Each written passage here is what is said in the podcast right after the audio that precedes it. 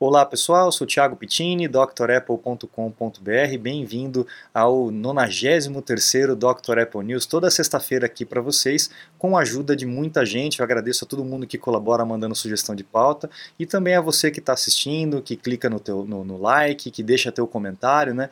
compartilha com os amigos, isso tudo ajuda muito o canal, muito obrigado. Então vamos lá, vamos dar sequência que a gente tem bastante notícia para falar hoje, eu não quero fazer uma, uma news muito longa. A gente tem aí no dia 17 de abril de 1977 o início das vendas do Apple II. Quem está acompanhando a história da Apple aqui no canal já, é, é, já sabe, já conheceu a história do Apple II, como que isso surgiu, como que o Wozniak conseguiu trazer cores para dentro do computador e finalmente é, iniciar a revolução. Né? O Apple I foi apenas um protótipo e o Apple II aí sim começou a vender e sustentou a Apple durante muitos e muitos anos. Inclusive sustentou as equipes do Lisa, as equipes do Mac, todas as operações da Apple, né? Por, por longos e longos anos. A gente está vendo isso tudo na história da Apple. Depois, você, se você não conhece, assiste aqui no canal, tem uma playlist só para você acompanhar a história da Apple, tá bem bacana. Depois a gente tem ali, 20 anos depois praticamente, em 18 de abril de 1996, o Steve Jobs já não estava mais na Apple, o Gil Amelio era o CEO, era o presidente, e a Apple estava indo pro buraco. Era o último ano assim para a Apple é, é, tentar fazer alguma coisa e no desespero da Apple eles fecharam um acordo para promover o filme Missão Impossível do Tom Cruise. Quem não lembra desse filme, né? A Apple investiu 15 milhões de dólares para promover o, o filme, fez um sitezinho do Mission Impossible, aqui ó, pela Apple e tal, é, e a ideia era promover o PowerBook 5300C. Só que é, foi tudo feito tão corrido, tão às pressas, que a, a equipe da Apple não participou da, do, do roteiro, da elaboração do roteiro, para poder fazer a inserção do produto, né? E fazer a inserção do produto bem feito, porque se você deixa isso para o diretor, para o roteirista, eles vão fazer de qualquer jeito, né? E foi o que aconteceu qual foi o final ali? O PowerBook acabou aparecendo dentro do, do filme é, digitando código em linha de programação. Então era o PowerBook com a tela toda preta. Você não via o sistema operacional gráfico, que era o grande tchananã do, do, do, da Apple, né, do Mac. Então, assim, colocaram um produto super bom, é, só que fazendo um trabalho completamente arcaico, como se fosse lá na época dos, dos terminais, né? Então, estava é, é completamente perdida a Apple, né? E nesse período já havia uma conversação para o Steve Jobs voltar e é, ele voltou em 97 e resolveu os problemas porque mais seis meses e a, a, Apple tinha que decretar falência, não tinha mais seis meses não, mais 90 dias e a Apple é, ia decretar falência completa, né? Impressionante. Bom, agora vamos para as notícias é, atuais, né? A gente teve, obviamente, o lançamento do Apple Event do, do, do iMac, os iMacs coloridos, uh, AirTag e tudo mais. Se você quiser ver os detalhes do lançamento, assiste a live que foi postada na terça-feira eu não vou comentar uh, a respeito dos produtos aqui, porque já foi falado lá, senão fica repetitivo, né? Para quem está acompanhando o canal fica chato. Mas a gente já tem anúncios aí do iOS 14.5 e o iPad OS 14.5 vindo para a semana que vem essa atualização. Inclusive o iPad OS 14.5, para quem usa a caneta, vai ter o suporte aí para o idioma português de forma nativa. Eu tenho um vídeo no canal que ensina um truquezinho para funcionar a escrita, o reconhecimento da escrita, é aquele recurso chamado Scribble, né? Né, em português, só que ele é uma adaptação, ele não funciona 100%, ele não identifica algumas palavras. Mas agora, com o 14.5, o português vai ser aceito nativamente. Então vamos comemorar quem tem o iPad aí quem usa a caneta, que realmente é muito prático, né?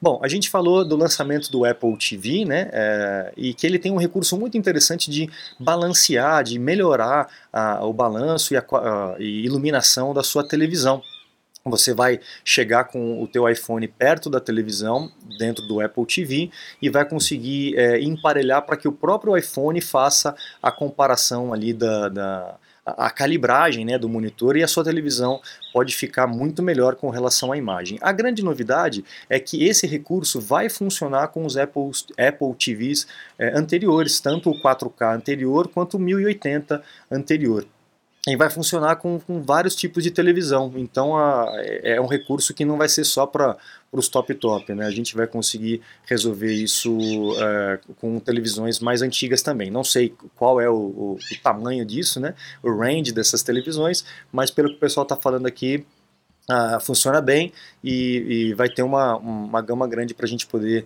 é, calibrar, tá? Também um outro anúncio essa semana é que o, Microsoft Cloud Beta está disponível aí para o iPhone e para o iPad para alguns usuários selecionados pela Microsoft, estão liberando o acesso para você utilizar a nuvem de jogos da Microsoft é, no seu Mac, no seu iPhone, no seu iPad, pelo navegador, olha que legal. Então toda aquele, aquela é, cartela de jogos da Microsoft, daqui a pouco vai estar disponível. Ainda está em beta, mas é, na, na, verdade vai estar em beta, né, vai ser lançado e, e vai poder jogar aí com é, em outros dispositivos sem precisar ter o Xbox. Achei muito legal isso, é realmente uma, uma ideia boa. Bom, a gente também falou lá do evento do Center Stage. Né? O Center Stage é aquela, aquele recurso que a Apple é, criou aqui de é, seguir o alvo da gravação. É, não movimentando o objeto, a, a, filmadora, né, mas fazendo o recorte da imagem. Então eles fazem uma imagem bem mais ampla, eles usam a câmera wide que pega um, uma área muito maior e fazem um recorte aqui assim, ó, e se eu me, me movimentar para cá, a, o recorte da imagem vem para cá. Se eu me movimentar para cá, o recorte da imagem vem para cá. Então ele vai identificar uh, os objetos, inclusive fazer zoom. Se você estiver mais longe, ele pode fazer um zoom aqui, aumentar um pouco a imagem para funcionar. E a grande sacada disso é que essa vai ser um, esse é um recurso que vai ser utilizado por outros, pode ser utilizado por outros aplicativos e não só o FaceTime, por exemplo. Então uma reunião do Zoom ou do Teams, etc vai poder, se eles quiserem, utilizar esse recurso. Então vamos supor que você esteja dando uma aula, você coloca lá o seu computador, o seu, tele, o seu telefone para te filmar, e mesmo que você se desloque na, na lousa para poder fazer uma marcação, a imagem vai te seguir. Muito legal, muito bacana. Todas essas ideias que vai melhorar aí essa questão de videoconferência, hoje em dia é bem-vinda porque é o que tem para hoje, né? Bom, vamos lá. Mac Mini. O Mac Mini ele tem duas opções agora de Ethernet. O que é Ethernet, para quem não sabe? É, é a internet vinda pelo cabinho, não é o Wi-Fi, é aquele cabo azul, cabo branco, amarelo que a gente pluga no computador. E existem dois tipos de performance dessa internet. Ela pode ser gigabit ou pode ser 10 gigabit, né? mais forte, 10 vezes mais forte. E aí agora o Mac Mini está oferecendo essa porta mais forte por 100 dólares a mais aqui no Brasil provavelmente vai estar mil reais a mais. Se alguém quiser confirmar depois no site da Apple, aí deixa no comentário aqui, tá bom? Inclusive a gente vai ver um pouco mais para frente aí a, essa questão dos valores, né? A outra notícia que bagunçou a internet essa semana foi que um grupo de hackers da Revol, é, um grupo russo de hackers, conseguiu invadir os computadores da Quanta Computer lá, lá de Taiwan, que é uma das fornecedoras, fornecedoras da, da Apple, né, principalmente da linha de MacBooks, e começou a divulgar é, é, sketches, desenhos, desenhos e blueprints da, do novo MacBook Pro, que vai ser lançado provavelmente esse ano. E aí eles sequestraram os dados do computador e estão pedindo o resgate. Aquele ransomware né, que a gente já está acostumado a ver por aí. É, com certeza a Quanta e a Apple não vão pagar nenhum tipo de resgate, é, até porque as, essas informações já estão sendo divulgadas, então não tem por que pagar por ter sigilo, né, já está sendo divulgado, inclusive por portais que, que, que falam da Apple, o que eu acho errado, não deveria alimentar esse tipo de informação da notícia, mas não, não apresenta os prints, né? Mas enfim, cada um faz o que acha que deve fazer, né? E aí a gente está vendo que nesses computadores novos é, tá mesmo realmente a porta HDMI uh, um MagSafe e um SD card, o leitor de SD. Eu realmente eu achei que não iria voltar, mas eu tá, tá bem certeza aí de que vai voltar mesmo o cartão SD e o MagSafe, graças a Deus. O cartão SD para mim realmente não faz muita diferença. É, é, eu acho que é uma tecnologia um pouco lenta comparada com hoje em dia, mas eu sei que tem muita gente que precisa do leitor de cartão e ficar trabalhando com dongle, né, com um adaptador, eu sei que é muito ruim. Mas particularmente para mim, eu não faria questão da porta do, do, leitor de SD, mas o MagSafe é muito bem-vindo, né? Vamos ver como é que isso realmente vai aparecer aqui pra gente. Você está desperdiçando seu iPhone, iPad, Mac? Ganhe tempo e produtividade com nossos cursos. Você vai aproveitar melhor seu Apple. Matricule-se em drapple.com.br. Ainda no Apple TV, o Apple TV foi reformulado, como a gente viu, e o mais legal foi o, o, o controle, né? o controle completamente redesenhado, mais fácil de mexer, com certeza é mais fácil de mexer. Eu ainda não peguei, obviamente, mas é, só de ver já sei que é mais fácil de mexer do que aquela tela plana lá, que era muito legal, mas é, é um pouquinho complicado, né? Você erra muitas vezes o alvo. Então, aí, com esse controle vai facilitar. Mas tem um detalhe que faltou não tem o acelerômetro e não tem o giroscópio na, nesse controle do Apple TV. Então, aquela coisa de você fazer assim e o carrinho lá no jogo ir para direita e para esquerda, de você movimentar, jogar boliche, jogar tênis com um controlezinho, nesse controle não vai rolar. Não entendi exatamente o porquê disso, né? Não sei se a Apple está preparando uma reformulação completa do Apple TV e não quis colocar isso nele agora, né? Mas acaba sendo uma quebra ali, né? Do, do da linha. É, inclusive, se você, o pessoal está dizendo que se você abrir um programa com esse Apple TV que precisa do controle com giroscópio, ele vai dizer, olha, usa o controle antigo ou usa um controle de PlayStation, de Xbox que seja compatível com o Apple TV. Mancada, né? Não, não achei uma boa, poderia ter continuado.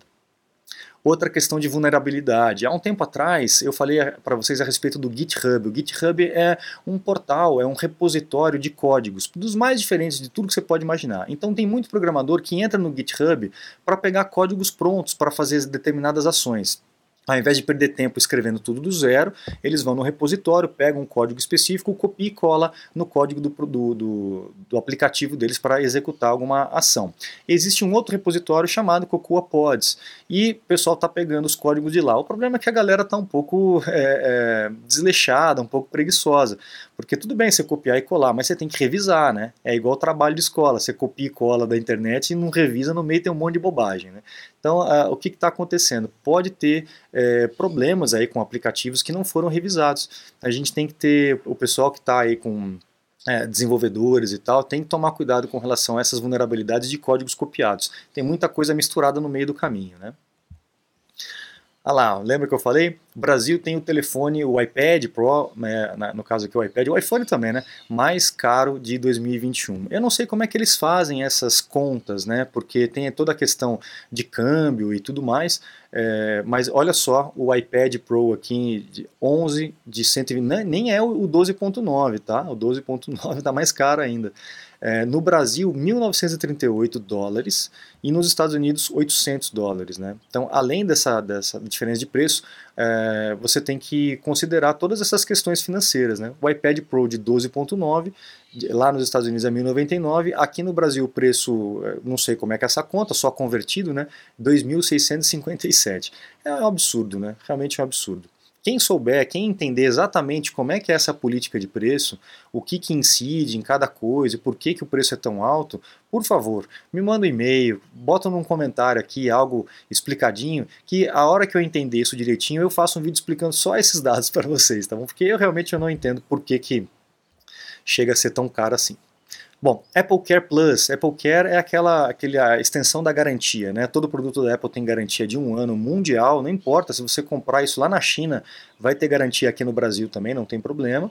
E você pode comprar garantia estendida. A novidade é que a garantia agora pode ser comprada também para o Apple TV, não sei por que, que alguém compraria, porque a garantia do Apple TV não cobre dano acidental, como é no Apple Watch, por exemplo. Né? Então, se você quebrar o controle, se você perder o controle, a Apple não vai te dar outro. É, a garantia é só para defeito de fabricação, no caso do Apple TV, mas está oferecendo o Apple Care. A notícia boa é que o Apple Care agora para os Macs não é limitado a, a, mais dois anos, né, num total de três anos de garantia. Você pode continuar pagando o Apple Care e a garantia vai se estender. Eu só não sei quanto tempo, né? não está claro aqui para gente até quanto que você consegue manter a garantia da máquina, mas ele está dizendo aqui que a, a cobertura vai ser renovada automaticamente todo ano você vai pagando lá o valor ou pagando por mês, né, 4,83 no caso do, do Apple TV ou 29 dólares no caso do Apple TV. É, e aí no caso do Mac, eu não sei, não está descrito aqui, tem que ver com relação aos valores. Mas você vai poder estender essa garantia. Bem legal, bem legal.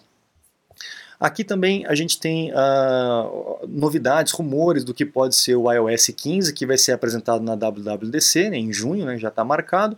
E o iOS 15 aí o pessoal está dizendo que vai ter uma nova tela, o iPad OS, né, vai ter uma nova tela de entrada, uma nova tela home screen. Provavelmente a gente vai poder pegar os widgets e colocar no meio dos ícones, como é, acontece hoje com o iPhone. Eu acredito que a Apple vai liberar esse recurso. Vai ter uma nova notificação, central de notificação, e a parte de privacidade, as opções de privacidade também deve ser reformulada. Ainda é só rumor da Bloomberg, a gente não sabe exatamente, tem que aguardar, ok? Essa notícia aqui é, veio lá, da, veio lá da, da Alemanha e está dizendo aqui que quem usa aí o navegador Thunderbolt, é, desculpa, o Firefox ou o Thunderbird, que é o, o cliente de e-mail da Mozilla, né, Firefox e Thunderbird, navegador e programa de e-mail está com um problema, uma falha gravíssima de segurança. Então, se você usa isso, atualize o mais rápido possível, tá? Para que você não tenha problemas aí de segurança. Então, busque a atualização do Firefox. O Firefox, se eu não me engano, ele atualiza automaticamente, a não ser que você desligue essa opção lá nas preferências. Mas checa lá se não tem atualização, tá bom? Para manter a tua máquina segura. E para finalizar o, o, news de hoje, uma notícia é, triste, mas faz parte da vida, né? O Chuck Geschke é, é, faleceu, foi pro, foi pro outro lado ali na idade de 81 anos. Ele é o cofundador da Adobe, é, uma empresa super parceira da Apple, né? Inclusive a Adobe nasceu junto, praticamente junto com a Apple, né? Um pouquinho depois. Em 81, a, Apple ofereceu ali, investiu na Adobe um, 2,5 milhões de dólares. E aí em 85 uh, ah, teve o investimento, uh, teve a criação do PostScript. Então aquela questão da, da impressão, da impressora laser, a laser, Apple Laser Writer, só foi possível por conta desses caras, o Chuck e o, o outro rapaz que eu esqueci o nome, que é o fundador, uh, Warnock, óbvio, Warnock. O Warnock era o cara mais é, da, da tecnologia, e o Chuck era mais, o, o Geschke, né, era mais operacional. Muito, muito parceiro da Apple, né, e, e foi esse, esses caras que inventaram o PDF, né. Então a Apple, junto com a Adobe, inventou o Desktop Publishing. Antigamente era tudo feito na mão, com carimbo, letra 7, né, quem lembra de letra 7? E esses caras conseguiram transformar, tirar toda a sujeira das mãos né, e transformar isso tudo para o computador. Você desenvolver uma arte gráfica no computador e mandar uma impressora imprimir realmente fantástico. Antigamente era, era bem difícil mesmo de, de, de trabalhar. Eu não cheguei a trabalhar dessa forma, mas eu, eu vi como é que era isso e imaginava como, era, como devia ser difícil. Né? Então ali a gente. Assim a gente encerra o Dr. Apple News de hoje. Um abraço para todos vocês. Não se esqueça de acessar o site drapple.com.br. Lá tem os cursos completos e os meus contatos caso vocês precisem de um suporte técnico, uma consulta, tirar alguma dúvida, aula VIP. Eu estou à disposição de vocês, ok? Muito obrigado, um grande abraço e até a próxima. Tchau, tchau.